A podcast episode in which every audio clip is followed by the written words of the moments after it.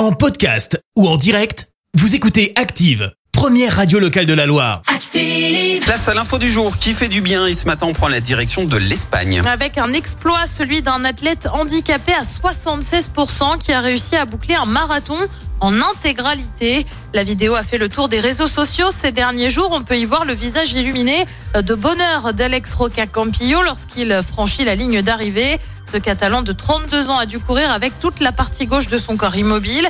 Il devient la première personne handicapée à boucler les 42 km 195 d'un marathon, comme le veut la tradition. hein. C'était celui de Barcelone et c'était dimanche. Il lui a fallu 5 heures 50 minutes et 51 secondes pour entrer dans l'histoire. Merci, vous avez écouté Active Radio, la première radio locale de la Loire. Active.